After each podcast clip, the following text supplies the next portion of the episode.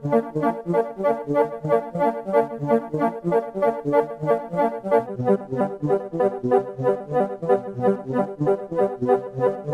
is a Socialist News and Views special interview.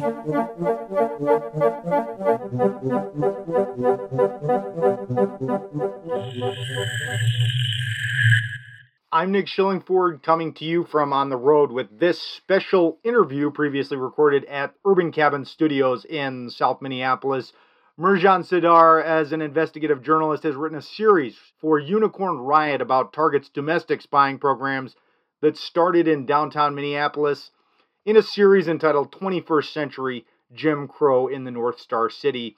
Let's go straight to that interview on Socialist News and Views, we let folks introduce themselves. So just tell us about yourself. Yeah, well, thanks for having me, Nick. Uh, first and foremost, my name is Marjaan Sirdar. I grew up here in the suburbs of Minneapolis. Uh, went to Kennedy High School. Uh, graduated class of 97. Moved to Minneapolis in 2007 on the south side Bryant neighborhood, historic black community uh, that I've been active in for about a decade or so. Uh, other than that, I'm a, a, youth worker by background, a history teacher.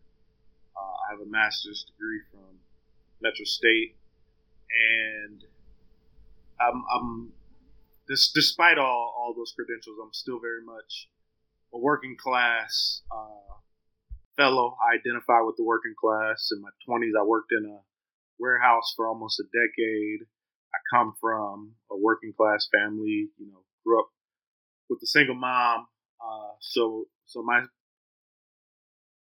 my activism is very much uh, in line with poor folks. Uh, so, most recently, in the last couple years since George Floyd's murder, uh, I transitioned from edu- from being an educator to journalism, uh, mostly investigative journalism, which is something I never, never thought I, you know, never imagined myself doing. But it, but it started really. It, it actually started before George Floyd's murder. A homie convinced me to start up a podcast because of my my activism as far as teaching, uh, uh, and, and really wanting to bring truth to to folks and, and raise consciousness around issues uh, that we're dealing with everywhere, but especially in black communities. Right. Yeah, and, and, I read an article uh, last year by you entitled "Target's Bullseye on Black Youth," and I know you've read uh, written a number of articles since then around this uh, same topic. And I, I, I, was just reading an article on Unicorn Riot uh, recently as well. And in that article and subsequent, you talked about the public-private partnership between Target Corp and the police and you also talked about the the program spreading across the country. The program initially was called Downtown 100 Initiative, and then I believe was renamed. Can you talk about the initiative and you know, uh, kind of the biggest things that you've uncovered so far uh, in your reporting? Absolutely. So I first heard about what was happening in downtown with this uh, surveillance police partnership led by Target when I worked at YouthLink, which is a nonprofit in downtown Minneapolis that provides drop-in services and uh, counseling services to youth experiencing homelessness. And so I uh, I helped um, start up a black men's group down there, and so in the course of facilitating that group for two years, I would hear all kinds of stories of police brutality and harassment downtown um, experienced by youth uh, dealing with homelessness, and that that at that time to me that seemed to be an issue that deserved a lot more attention, and so it really sparked my activism as a youth worker, as a case manager, um, serving these young people and and uh, you know, it, it led to a lot of it led to me and some of my coworkers um, really trying to expose what was going down. But at the time, we really didn't uh, know half of what was uh, really going down. You know, we only had we had a, a limited view being right down there in the mix of things. But uh, you know, so almost a decade after that, George Floyd gets murdered, and all these old articles are starting to resurface on social media, and so I found um, I found a couple articles um, that really shed light on Target's surveillance partnership with police, and it was really a, a, a missing link uh, that helped bring a lot of clarity to what was happening when I was working down there and what uh, the youth were trying to tell me what was going on. And so what I found out was that Target created a massive surveillance operation um, that really it, it, amounts to a domestic spy program. I mean, let's let's call it what mm-hmm. it is. And so this was following 9/11, but it actually had roots prior to 9/11. Target going back to I think 1990. Target was funding Minneapolis police and the Hennepin County prosecutor's office to fight uh, what they call livability crimes or um, fight against property crimes and stuff like that. So, so mostly low petty crime. And after 9/11, uh, Target began to invest much more heavily in not just policing and prosecution, but surveillance technology. So they um, they they announced that they were donating 30 surveillance cameras to the downtown uh, business district. Uh, but come to find out through my research, the projected costs, I think they projected that the costs were going to be a quarter million. Well, the final cost was really more like one and a half million. Come to find out, Target really only covered a portion of that. The rest fell on either taxpayers or other downtown businesses and corporations. Mm. And I haven't um, quite figured out all those numbers yet, but but it, it, it seemed to be very much uh, spearheaded by Target, and they you know they used the guise of wanting to fight crime and uh, contribute to their community of Minneapolis, where they relocated their corporate headquarters in the early 2000s. And really, what I found out, which should be no surprise to anybody, is it was about profits, right? This mm. corporation was bound by law to generate as much profit for their shareholder as possible. And Target found uh, a way to do that through partnering with law enforcement, through partnering with uh, city government and Hennepin County government, and creating this public-private surveillance apparatus or domestic spy program. Um, and you know, so through that, what what what what they were able to accomplish was quite remarkable. Uh, so on one hand, you know, Target was able to outsource their security, right? You know, Target is, along with retails everywhere, retail uh, businesses everywhere. They they're heavily invested in uh, loss prevention. You know, right, going after shoplifters. So tar- Target Target was, you know, having a lot of issues of people, specifically homeless population, stealing from their stores, uh, which many other downtown uh, corporations, Macy's, um, also were you know dealing with, and so so Target was able to really uh, kind of outsource in, in, a way that work to Minneapolis police. Um, and so with Target, their policy has been for a while is to let shoplifters, at least under a certain amount, uh, leave their stores and with this new partnership with local police, they, you know, Target will collect intelligence uh, through their through their surveillance cameras and through their security guards monitoring what's happening, you know, activities inside their stores. They collect the information. They start to build a case, shoplifters,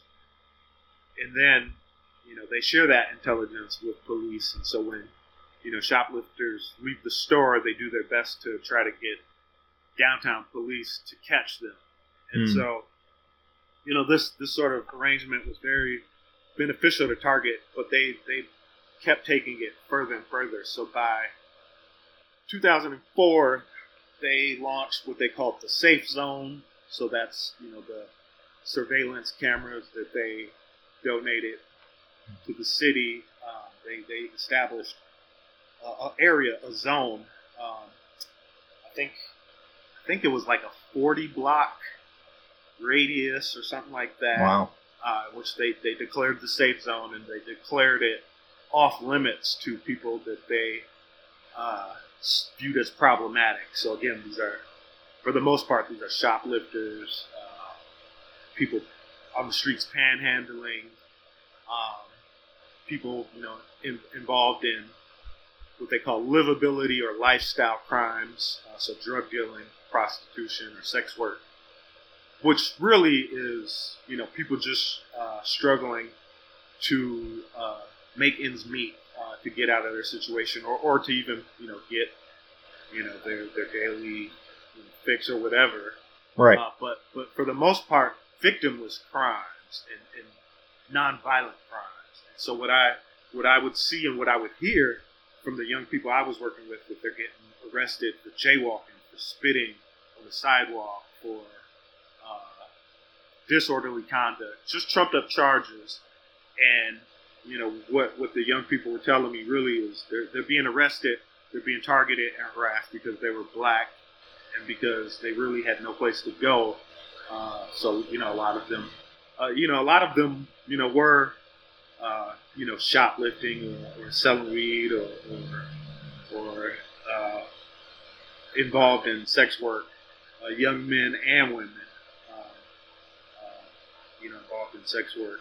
And again, the, the common uh, denominator was homelessness. These were young people on the streets, uh, largely to, to no fault of their own, right? Uh, young people, uh, 16, 17, 18, you know, being uh, victims of circumstances, uh, born into poverty and into communities that have been divested and divested from by our government and um, and and just to just to add to what you when you say targeted I mean, you mean targeted. Like, I mean, I was reading one of the articles you're talking about. Um, you know, they know these kids by name. You know, they know that they're living on the street. Like, they're talking about them in meetings by name. They're, you know, these they know what's go- what they're doing.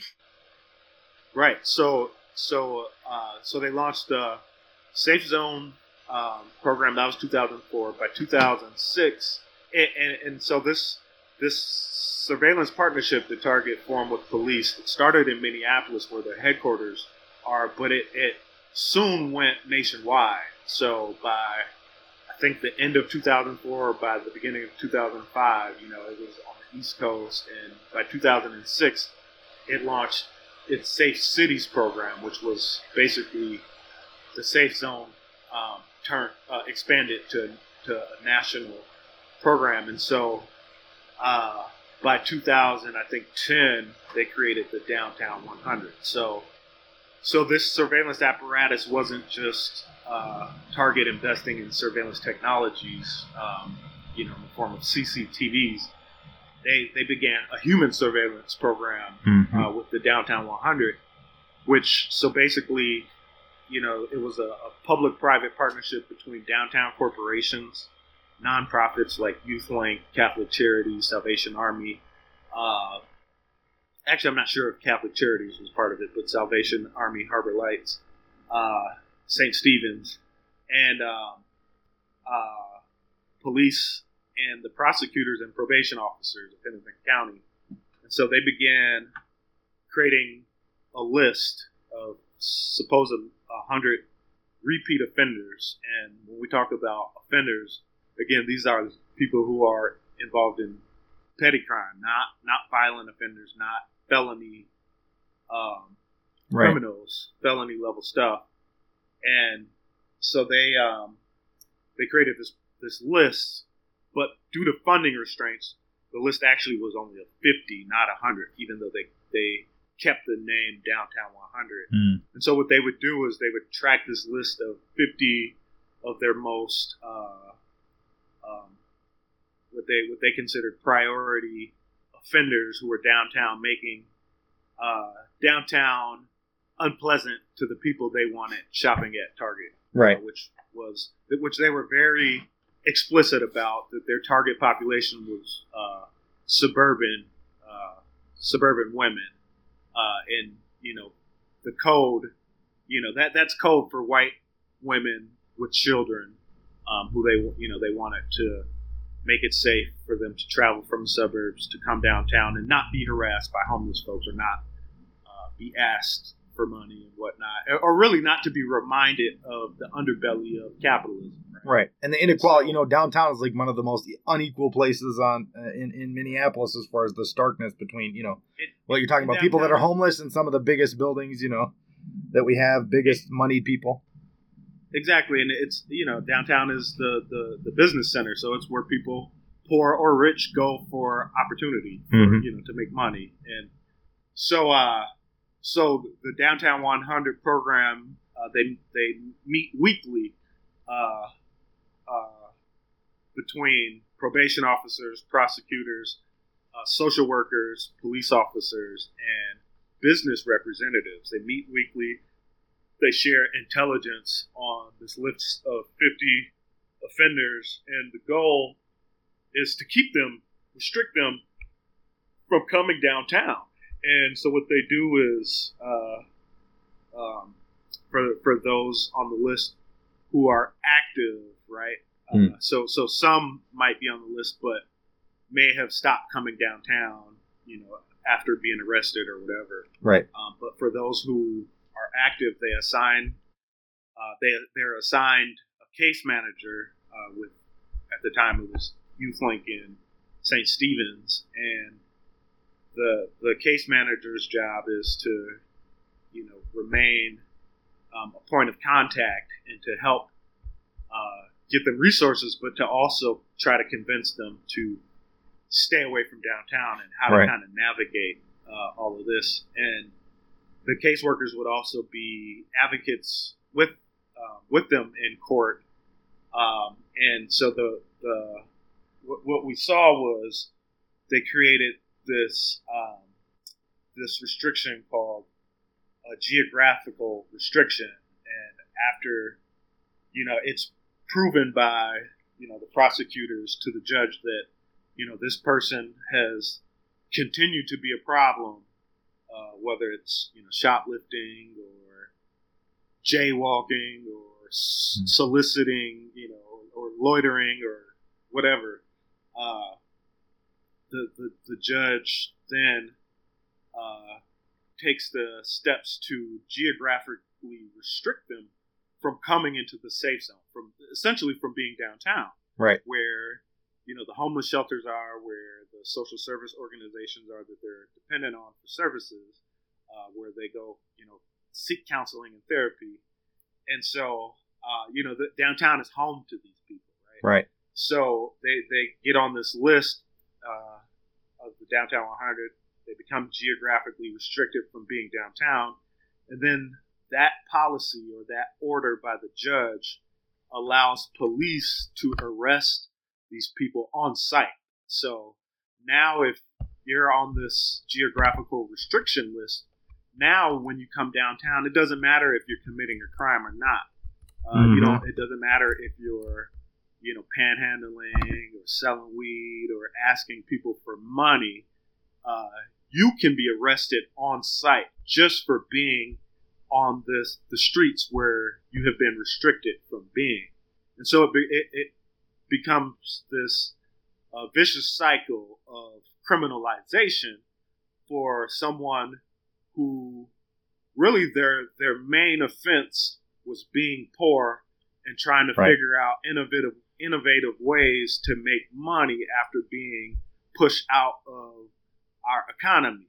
Uh, Mhm. and, and what I found through my research is not only was Target leading these criminalization efforts, but Target, going back a decade plus, were busted in a major scandal, not just in Minneapolis, but it was a national scandal of denying people jobs, specifically denying black people jobs.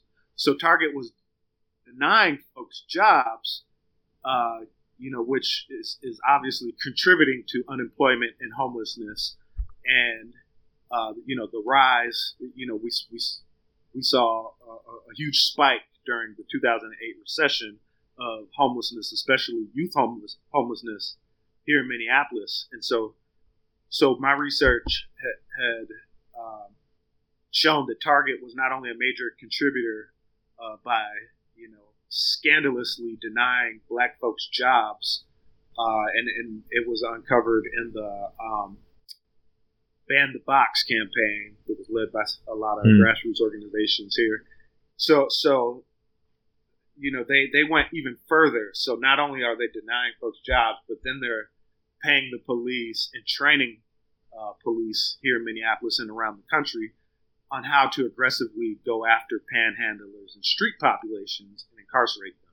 So Target is literally creating this pipeline from the streets to prison for for populations who are not they they admit it. The city of Minneapolis city attorneys and prosecutors on the record admitting that these populations are not uh, they're not targeted for violent crime or, or for felonious crime, but for petty crime and for making the downtown streets unpleasant and undesirable uh, to, to, to do business. And so, so really what it amounted to was they, they're at this time of, you know, Great Recession from 2008 to 2013, 14, whenever supposedly it, it, it reversed, uh, the, these young people, these homeless populations were the scapegoat. Right? Mm-hmm. So everywhere businesses were struggling, um, downtowns everywhere, uh, you know, cities across America and across the world were struggling uh, during this that uh, recession economy. Um, so it was it was really, I, to me, it's it was opportunism by a corporation like Target to to say, all right, let's target, you know, these vulnerable populations and let's create, uh, you know, the surveillance apparatus that really it targeted people with data mining precision. Mm-hmm. Um, and, and so what I found is, is I reported on this in my series 21st Century Jim Crow in the North Star City, published by Unicorn Riot, uh, was that this surveillance apparatus it, it, it really wasn't just you know this this uh, surveillance partnership with police that targeted black youth. What I found out was Target is heavily invested in not just surveillance technologies but data mining as well. And and what uh, Target customers and really the general public needs to know is it has a hyper focus on you know vulnerable, uh, unwanted populations such as black homeless youth in the streets of downtown, but everybody really is a target. Anybody mm-hmm. who walks into Target stores mm-hmm. uh, was being tracked by facial recognition technology. Anybody who visited Target websites or uh, used Target donated computers, such as uh, Minneapolis Public Schools, uh, Target was a big donor to uh, computers and, and, media centers. Um, and, and, I would imagine uh, uh, school districts across the country, but uh, we have examples here in Minneapolis. Um, and so, so they're data mining people who, uh, uh you know, are surfing the web through a predatory technology called flash cookies. It, that's it's kind of I think an old, somewhat of an outdated technology. They got much more sophisticated stuff now, but uh, about a decade or so ago, Target was sued for this. And so what what what I have uncovered, um, and I would encourage folks to read part six of my series called Target Supremacy, is really it's, it's a domestic spy program, uh, and it's not just here in Minneapolis; it's a national program.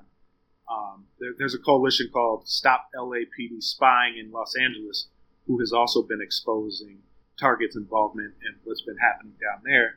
And uh, so, so again, it's not just uh, black homeless youth on the streets of downtown Minneapolis. It's anybody who walks into Target stores, who visits Target websites, or who has, uh, uh, you know, uh, you know, used Target donated technology to, to public schools, has, has probably been caught up in Target's dragnet of surveillance, and that information is uh, very uh,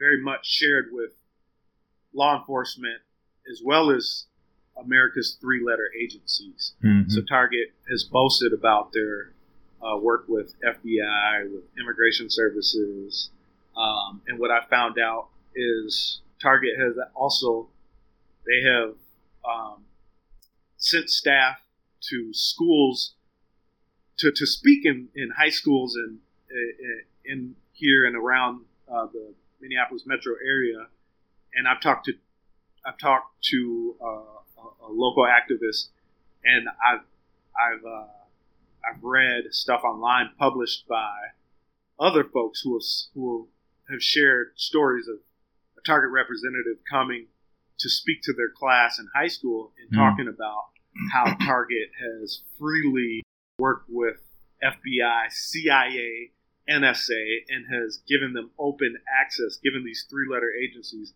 open access to Target's uh, investigation centers, which they have two state of the art forensic centers, one here in Brooklyn Park and one in Las Vegas. I think they built those in 2003, so just shortly after 9 11 and right as the U.S. is entering the war in Afghanistan and the war in Iraq. And so everybody should be concerned. Right. Um, as, you know, as most of us, everybody knows about Edward Snowden's uh, uh, whistleblowing on domestic spy programs, but nobody has really um, held Target Corporation accountable. We, we, we, we know there was a, a lot, a number of corporations, especially telecommunications corporations that were involved in the domestic spying dragnet. Uh, and, and, many of them were, um, you know, they claimed they were really kind of forced into it by the, the government or, or right. intimidated right. into it. But we see corporations like Target who very willingly and happily uh, forged these partnerships. In, in fact, uh, the evidence suggests it was Target's idea to become this uh, witting uh, player in this domestic spy program. I mean, it's called Target. I mean, is that not the? is that not a uh, kind of an odd uh, coincidence?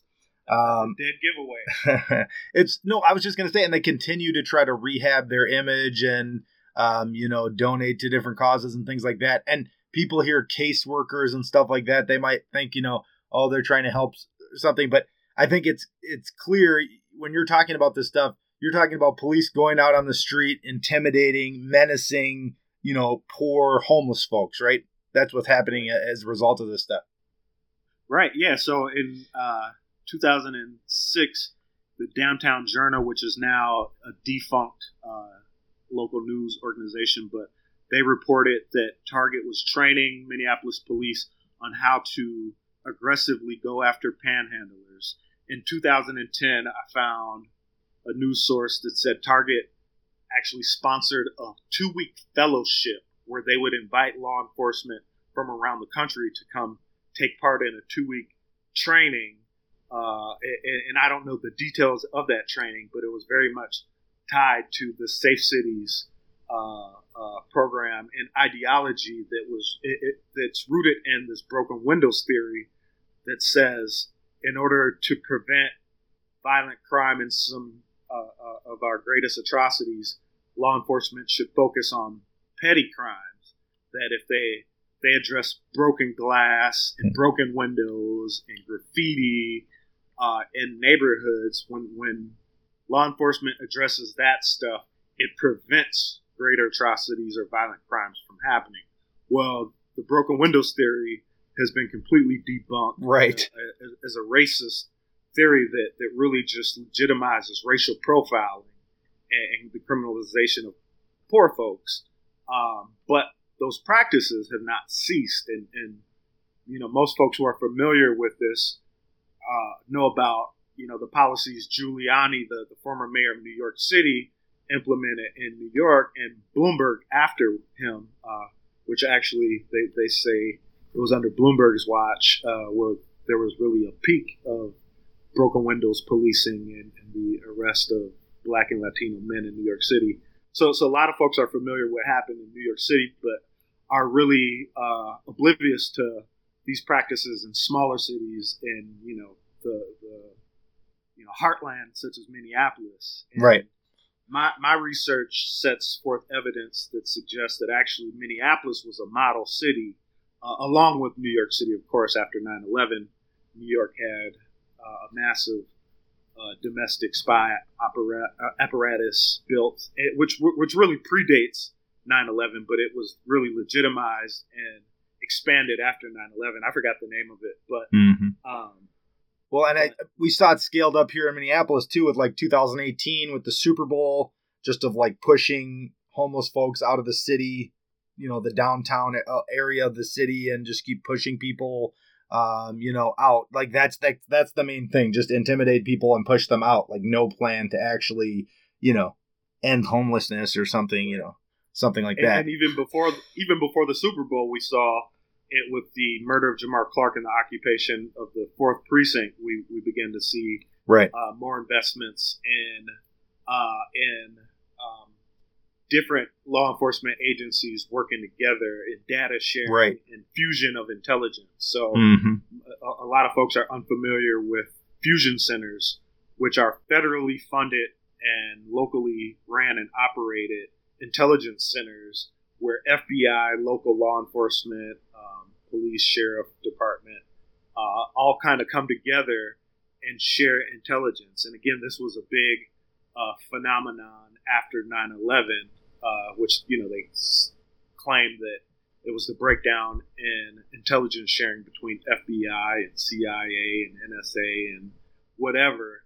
But in reality, this was nothing but uh, uh, an excuse to uh, uh, bring back COINTELPRO 2.0, right? Uh, and and give it validation um, and, and and a great opportunity for not just law enforcement, but local politicians such as R.T. Rybak, the former mayor of Minneapolis, or Jacob Fry, the current mayor of mm. Minneapolis, who are, you know, corporate tools, right? Like, let's, right. let's not pretend like these people are, you know, supported and uh, lifted up by corporations who have a vested interest in breaking solidarity in our communities and creating these conditions that lead to this pipeline from the streets to prison for homeless folks. So, uh, so yeah, um, yeah, we. It, it, no, I was just gonna say, yeah, we talk about you know this racialized policing downtown. Um, you know the the Minnesota Department of Human Rights released a damning report of the Minneapolis Police Department and Minneapolis as a whole. You know that said, quote, after completing a comprehensive investigation, the Minnesota Department of Human Rights finds there's probable cause that the city and MPD engaged in pattern of practice or race discrimination in violation of the Minnesota Human Rights Act. End quote. Have you have you seen uh, the report and from what you've seen of it, have you uh, was anything in it surprise you? Is there anything they clearly you know that was missed in the report that they're not covering from you know related to what you've uh, you've uncovered? What's your what are your thoughts on that uh, recent report and what'll come of it? well, I definitely was not surprised by the findings. I haven't had the opportunity to read the actual report. I've been reading uh, news reports uh, about it and, and the, the, major highlights of it, uh, but definitely not surprised by its findings. And, and I would imagine most black folks or mm-hmm. activists of, of all backgrounds uh, are not shocked by this. And uh, so I, I, I, haven't had a chance to actually read the report, but I, I did I was interviewed by one of the investigators uh, last year when I was uh, in the thick of my research into the downtown 100 and the target mm. surveillance partnership. And so I told the investigator, I forgot how I, I how I contacted them. I think I might have saw an advertisement on, on mm. social media about the, the investigation going on, and I think I reached out to them and they called me uh, within a few days and we set up an appointment to talk. But but uh, uh, I was I was I was happy that with the integrity that seemed to be showed by the mm. investigator who was interviewing me, and uh, so I, I told her you know all I knew about Target's surveillance partnership with, with police and how I believe, and through my research, uh, there's plenty of evidence that suggests it's it's a pretty major uh, background story preceding George Floyd's murder. Uh, if, if, anybody, you know, uh, either here in Minneapolis or outside was was shocked or completely kind of blown away that Minneapolis, of all cities, you know, led to this huge uprising that went global and this huge movement, not just for Black lives, but to abolish the police. Um, should should definitely read my my series, 21st Century Jim Crow in the North Star City, because people like me and other activists were not surprised. You know, right. Folks have been saying Minneapolis uh, is the next Ferguson, and uh, perhaps will you know when the shit hits the fan here will be even bigger than what went down in Ferguson, as well as Baltimore and some of the other cities that that had uh, you know a lot of unrest in the recent years, and so so I say all that to say that as people you know read what Target has co-created with the city of Minneapolis and Hennepin County, they'll they'll understand that Target literally paid for draconian policing. They pushed mm-hmm. for harsher policing. They pushed for harsher prosecution. There's a quote in the Washington Post from January 2006. It's it's really it's the first story that I could find anywhere published about Target's surveillance partnership with police. And there's a quote uh, when Amy Klobuchar, who's now the senator uh, representing the state of Minnesota, she was Hennepin County attorney at the time, and she was so she was the uh, county attorney at the time that they established the safe zone partnership mm. uh, between Target and the police.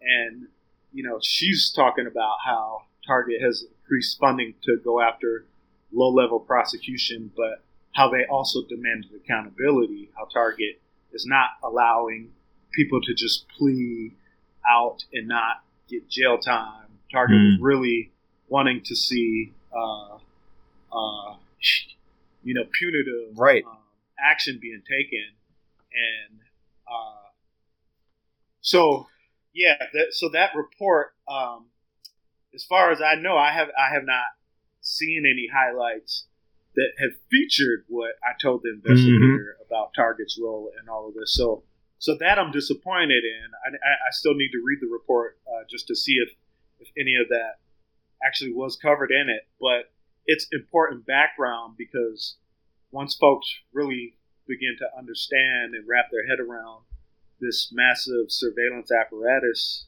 uh, that Target built here in Minneapolis and around the nation, they begin to see, oh, it makes sense why uh, we saw, you know, and, and it's not to say that police brutality was new when when the Safe Zone, Safe City program right. started. No, you know what I'm saying. Black folks right here in Minneapolis will say, no, every generation we've been struggling against this.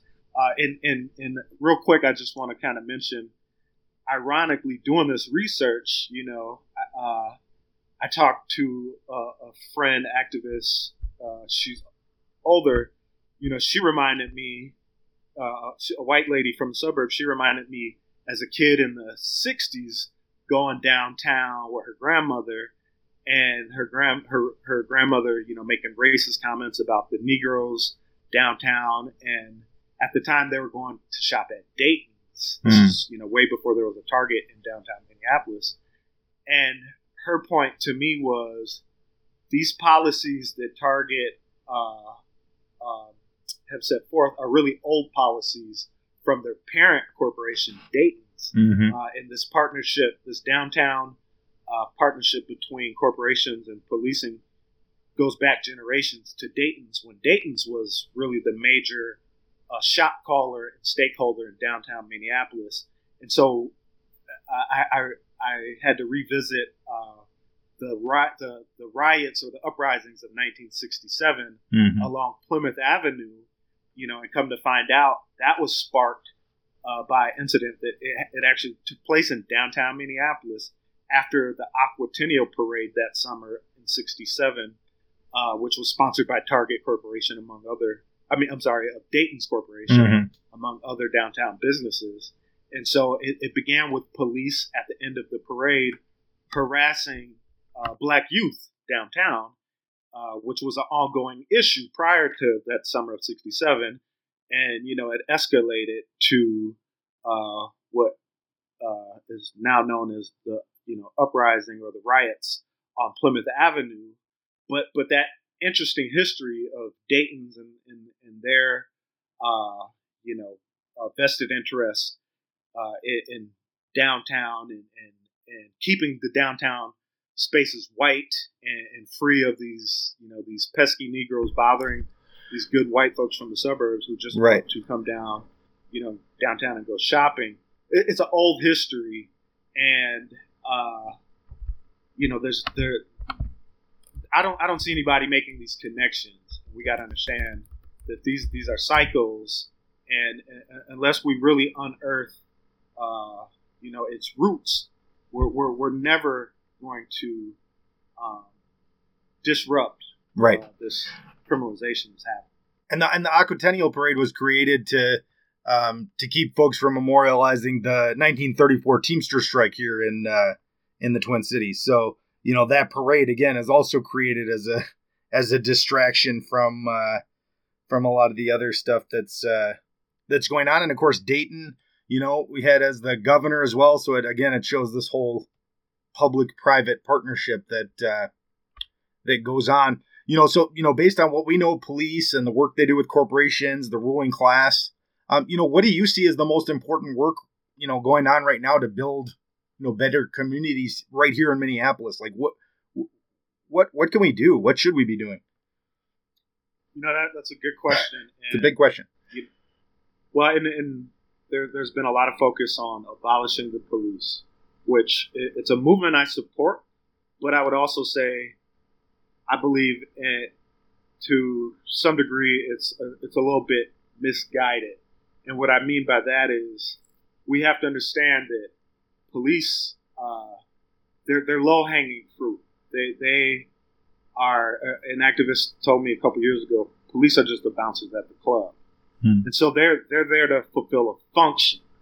You know, uh, in that the the people that that are funding them and the people that you know need them to fulfill that function are the ruling class, corporations, rich families, the one percent. Right. And so we got to understand that you know if we want to abolish the police, we we really have to address you know the, the role police play in society, which is to protect property, to protect the power of the elite, and to protect that arrangement of of you know the the, the, the worker and the employer or the oppressed and the oppressor. And to, to you know to protect that one directional flow of resources of, of, money you know leaving our communities and filling their coffers. Uh, so until we address that, uh, you know, this movement to abolish police, I, I don't believe is going to really go anywhere. And if it does, they're, they're just going to replace publicly funded police with private security paramilitary groups, right. which we saw after police killed Winston Smith uh, last summer. What was that? 2021. You know, in uptown Minneapolis, right across the street from the Uptown Target store, there's all these private security forces uh, paid to protect the property around there to ensure that another 2020 uprising didn't happen.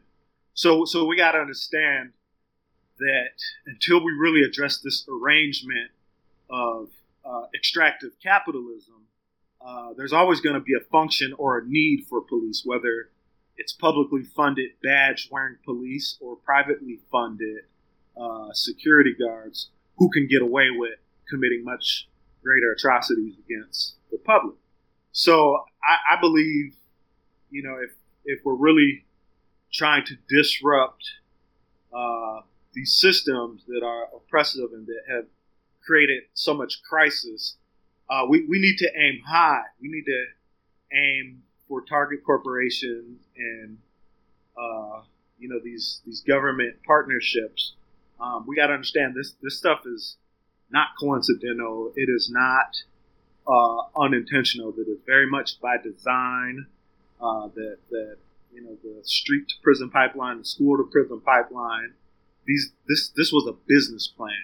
Mm-hmm. Um, and you know, until we understand that, we're, we're gonna, you know, we'll, we'll, we'll go through the same cycles of, of oppression and violence against the state, uh, and it'll look a little bit different next time. Um, but uh, you know, if, if we want to make advancements in the struggle, we have to aim high mm-hmm. um, at the at the shot callers and the folks who are really funding this. And, and lastly, I'll, I'll say is we got to follow the money, right? So what I've learned through my research is Target is really able to get away with so much of these what what, what I would say are criminal activities uh, against our communities, against against our people, against vulnerable populations.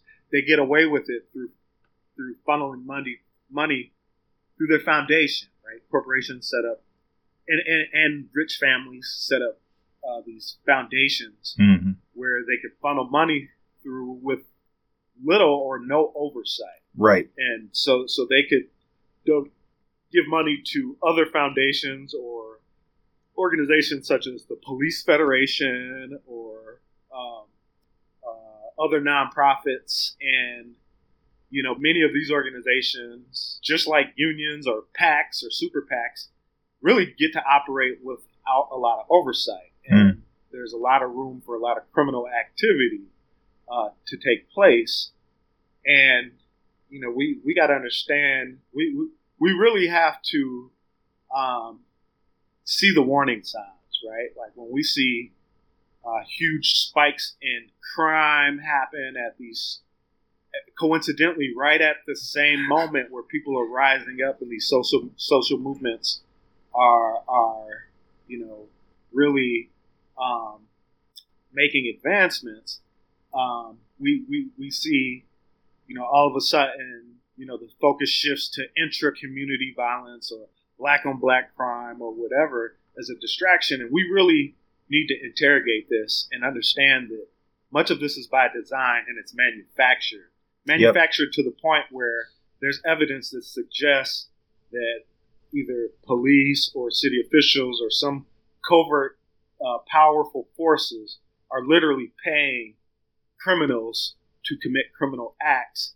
to distract folks, to terrorize folks, to say, hey, we actually need the police. Mm-hmm. And how dare you uh, talk about defunding the police at a time where carjackings are at an all time high, shootings, random shootings, are at an all time high. Shot spotter technology is is you know detecting shots everywhere, not just in Minneapolis but across the country at an all time high. Well, well, this much of this is a racket. You know, it's mm-hmm. not to say that you know I'm, I'm, I'm not dismissing organic crime. We know or, organic crime happens, especially in times of economic strife like the pandemic.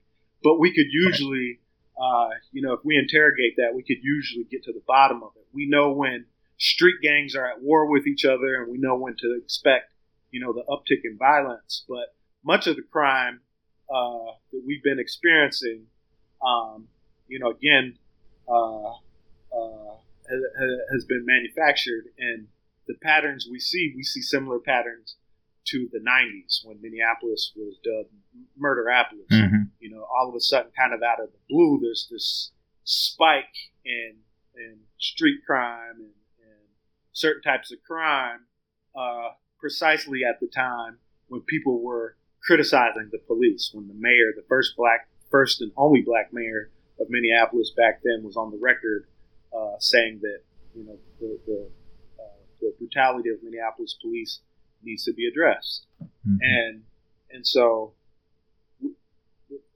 one other thing I'll add is I, I, have part seven of my series dropping any day on Unicorn Riot of uh, uh, my series 21st Century Jim Crow in the North Star City, and it's uh, it, it's about Target's cozy relationship with the press here in Minneapolis and abroad, and w- without a, uh, real independent press that's independent of corporate influence and corporate funding, uh, without press with integrity, we're not going to know what's really going on because the, the, corporate press is really in on the arrangement. It's profiting and benefiting from mass incarceration and, surveillance partnership with police and the pipeline that keeps sending, uh, you know, these unwanted populations to prison.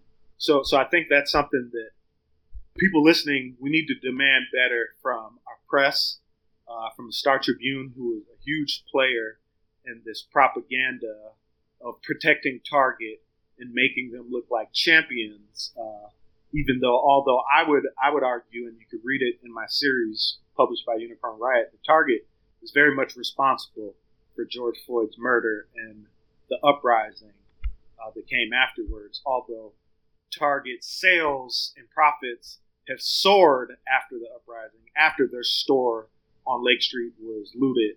Uh, Target has made record-breaking profits. I think it was $15 billion just profits mm-hmm. in 2020 alone. Um, and, you know, of course, they put on this whole campaign of trying to uh, fund black businesses, be champions of racial justice and whatnot. Well, people need to ask themselves, why is Target doing this? Are they just doing this out of the blue? No, they're doing this because they've been caught red-handed mm-hmm. funding um, uh, this stuff that really it blew up uh, and it became a global issue in 2020. And so, so, you know, these corporations don't just get all of a sudden, uh, you know, one day wake up and say, "Hey, I want to do right by the community." No, people have to hold them accountable and you know, in the 70s, after COINTELPRO was exposed, um, you know, the FBI's counterintelligence program that spied on not just communists, but black civil rights activists and black power radicals, um, uh, including my family back in the day. Uh, you know, what, what, we, what we saw was uh, congressional hearings and efforts to really expose and reconcile what happened. Uh, uh, I, I, should say there were efforts to do it. There, there was no real reconciliation. There was no real abolishing of the counterintelligence program or the domestic spy operation. But there was a real efforts by grassroots activists and groups um, and some some progressive uh, members of Congress at the time. We need something like that uh, uh, in in 2022 uh, we need congressional hearings. We need, uh, you know, we need the city of Minneapolis to really come forward uh, and, and, hold city council hearings um, and investigations, and and really partner with grassroots activists. We can't trust the city to investigate itself. Mm-hmm. Uh, we can't trust uh, Congress. We can't trust the U.S. government to investigate Target Corporation when it was in this when it it has been and still is in many ways in this cozy partnership that conveniently allows the CIA, the FBI, NSA to spy on Americans in a post 9/11 um, era. So we, we need people to really um, to demand accountability and to apply pressure, especially right now. Uh, Ilhan Omar and her colleagues in Congress are up for a reelection. Mm-hmm. So uh, I, I, reached out to Ilhan Omar's office a year ago, um, and they responded swiftly. At, at, least, you know, they set up a time uh, for me to talk with her staffers. But to my disappointment, they they they've done nothing since. You know, it's mm. been almost a year since I I've heard from them. They they did no real follow up. I never had an opportunity to speak with a congresswoman herself, Well, I know. You know, I knew Ilhan before she was mm-hmm. our representative. Uh, so, so I'm, I'm really disappointed because you know a lot of us look to folks like her and the squad to be champions for our issues, but come to find out, really, in many ways, Ilhan and, and other folks who we see, you know, as these progressives are really playing the same old game. And when it's convenient or when it's easy, you know, they can they can strike at or, or, or symbolically, you know, speak out against the power, you know, these elites and, and the rich. But when it actually comes to holding power accountable and doing mm. something and, and, taking cues from constituents and activists, I've seen no movement, uh, uh, and, and, that's that's really disappointing. Yeah, I I really appreciate you speaking with me, Marjaan. Um, you know, is is there anything else you want to share about Minneapolis police or the city or you know the struggle moving forward before you go? You know, I'll just say that um, I, I unfortunately Minneapolis has become a city that I believe is very unsafe for activists, and you know we're just five months into 2022, and homicides are you know still near record high. I'm afraid, you know, this summer we're going to continue to see record violence and manufactured crime. So I just, I just, you know, I want listeners to be careful, to take care of each other, but to also pay attention and to begin to interrogate what's happening. Again, you know, if, if we're paying attention, we'll see uh, some of the most obvious answers are usually the right answers. Um, and, and, so uh, I, have been very vocal about what I've discovered, and also, you know, I, I, I emailed the mayor and my city council member Andrea Jenkins, who's the president of the city council, and I've emailed other folks in positions of power to say, hey, this is what I found. You need to do something about it. But also to say, you need to protect whistleblowers like myself and like the people who have been speaking to me, uh, you know, at great risk of you know, not just in their professional life, but in their personal life, mm-hmm. being harmed. Uh, so, so I say that to say that I'm afraid of retaliation of myself and of other activists and whistleblowers out here trying to disrupt these systems of oppression. Well, I appreciate all the work that you're doing. And uh, I think, yeah, I think it's super important the work that Unicorn Riot does and uh, that other uh, journalist dude. Thanks for talking with me. Thank you. I appreciate it, man. One more thing. Oh no, yeah, go ahead. Yeah, hey, I want folks to tune into the People Power podcast. I got a new season that I'm going to be dropping in days here. You can find my content on Libsyn or YouTube or other other uh, podcast platforms. And that's our special. We have links to all the articles and podcasts mentioned today in our show notes, so check those out. Thanks for listening. Solidarity. This has been a Socialist News and Views special interview.